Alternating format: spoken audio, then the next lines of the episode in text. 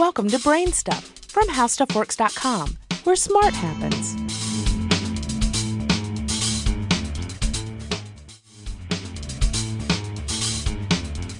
Hi, I'm Marshall Brain with today's question. How does a gas pump know when the fuel tank is full so it can cut off automatically?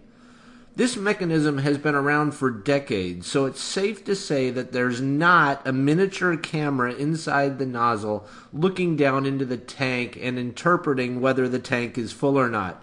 This mechanism is purely mechanical and it's ingenious. Near the tip of the nozzle, there's a small hole, and a small pipe leads back from the hole into the handle. Suction is applied to this pipe using a venturi. When the tank is not full, air is being drawn through the hole by the vacuum, and the air flows easily. When gasoline in the tank rises high enough to block that hole, a mechanical linkage in the handle senses the change in section and flips the nozzle off. Here's a way to think about it. You've got a small pipe with suction being applied at one end and air flowing through the pipe easily. If you stick the free end of that pipe into a glass of water, much more suction is needed, so a vacuum develops in the middle of the pipe. That vacuum can be used to flip a lever that cuts off the nozzle.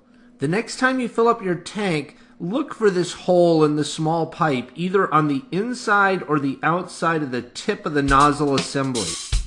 Do you have any ideas or suggestions for this podcast? If so, please send me an email at podcast at howstuffworks.com. For more on this and thousands of other topics, go to HowStuffWorks.com. And be sure to check out the Brain Stuff blog on the HowStuffWorks.com homepage.